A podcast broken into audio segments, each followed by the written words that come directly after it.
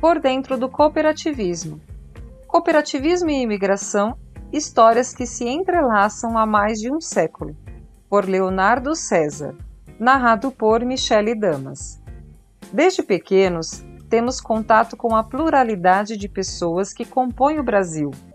A junção de culturas, dialetos e costumes que aqui existem hoje são resultado de séculos de movimento imigratório. Pessoas que ano após ano buscaram no Brasil novas oportunidades, seja no trabalho ou na vida em si. E assim como este movimento, o cooperativismo também possui uma história de transformação e conexão com esses imigrantes. Muitas das cooperativas que conhecemos hoje foram fundadas a partir de pequenos grupos que aqui chegavam e começavam a fazer a história. A relação entre cooperativismo e imigração remete a mais de um século e a história de um se entrelaça com a do outro.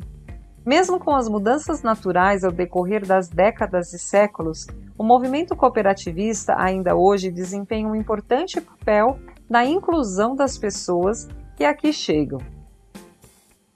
Precursores de um movimento.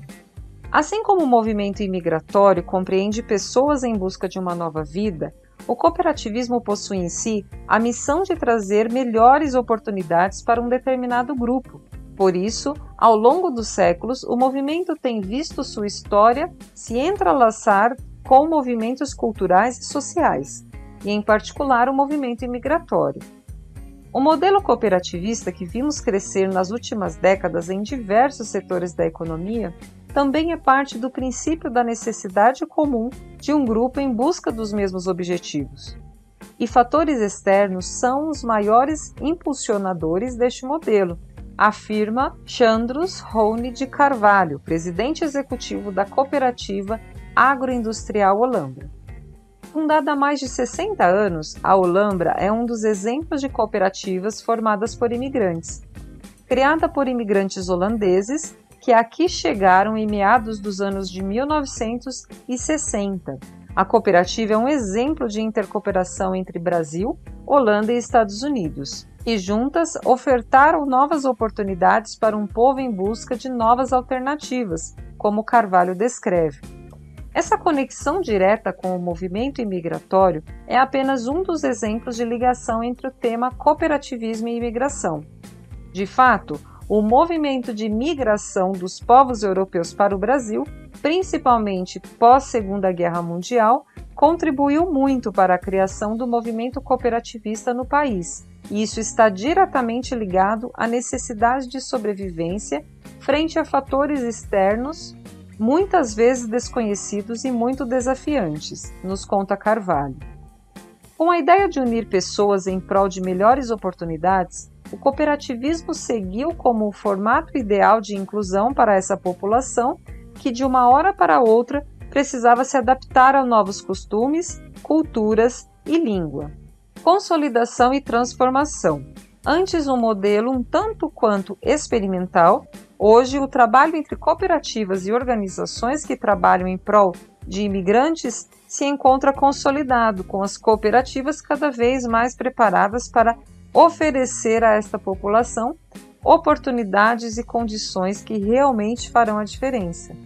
Não só uma transformação social, a chegada de diversos povos ao nosso país também trouxe novos conhecimentos. Aqui, com a chegada de imigrantes de todas as partes do globo, novas culturas alimentícias se desenvolveram e formaram um novo agro que hoje alimenta o Brasil e milhões ao redor do mundo. A imigração de novas culturas para o Brasil trouxe métodos e formas de trabalho que ajudaram no desenvolvimento do agro no Brasil, mas muita coisa teve que ser adaptada para o tipo de terra, clima, pragas e doenças que, que se estabelecem em regiões de clima tropical, como o nosso, afirma Carvalho. Assim, ano após ano, a relação entre cooperativismo e imigração se modifica, trazendo ganhos não só para as pessoas inseridas nestes processos, mas também para o movimento cooperativista em si, para as comunidades e para o país. Sendo um agente social completo, hoje cooperativas de todo o país trabalham para ajudar pessoas, sejam elas nascidas aqui ou não. Diferenças ficam de lado e a inclusão torna-se a palavra de ordem.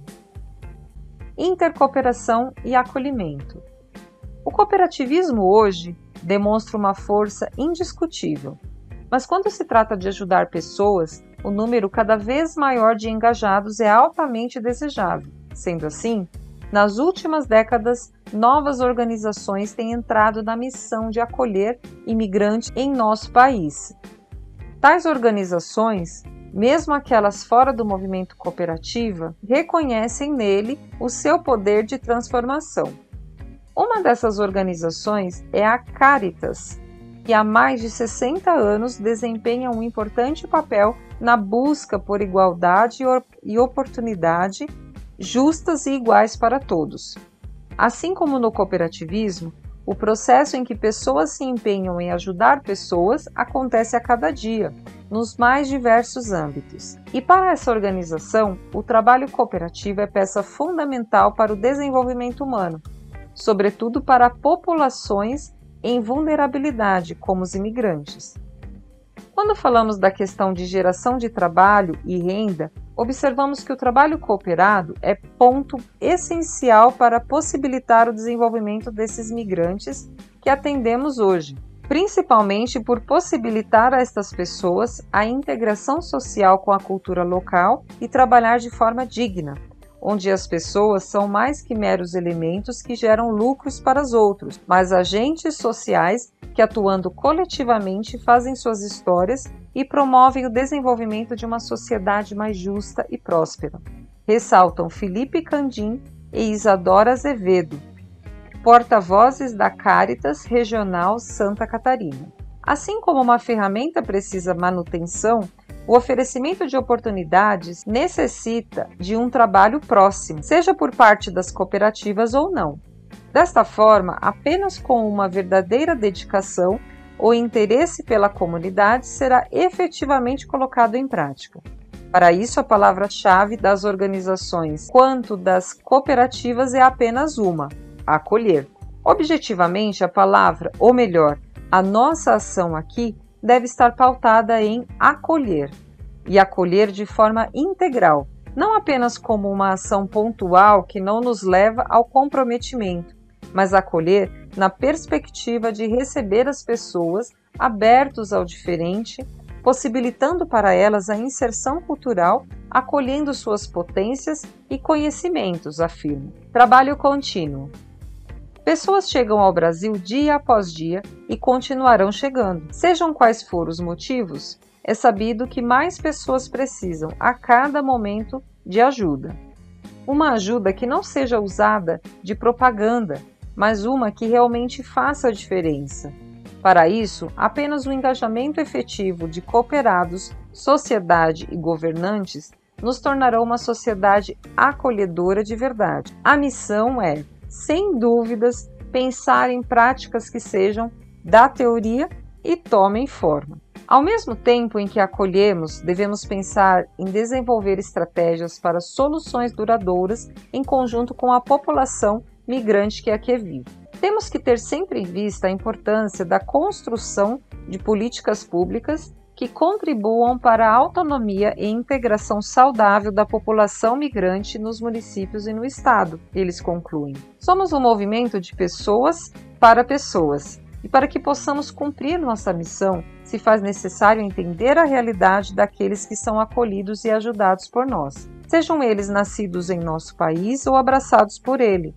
Um verdadeiro cooperativismo não cria caixas para as pessoas que o procuram. Um verdadeiro cooperativismo lembra da sua essência, um movimento de pessoas diversos em busca de um objetivo comum. Apenas esse resgate tornará possível acolher não apenas nossos vizinhos, mas também aqueles que neste exato momento estão atravessando terra e água em busca de uma nova vida. Como você, cooperado, irá ajudar este semelhante? Essa é a reflexão que fica.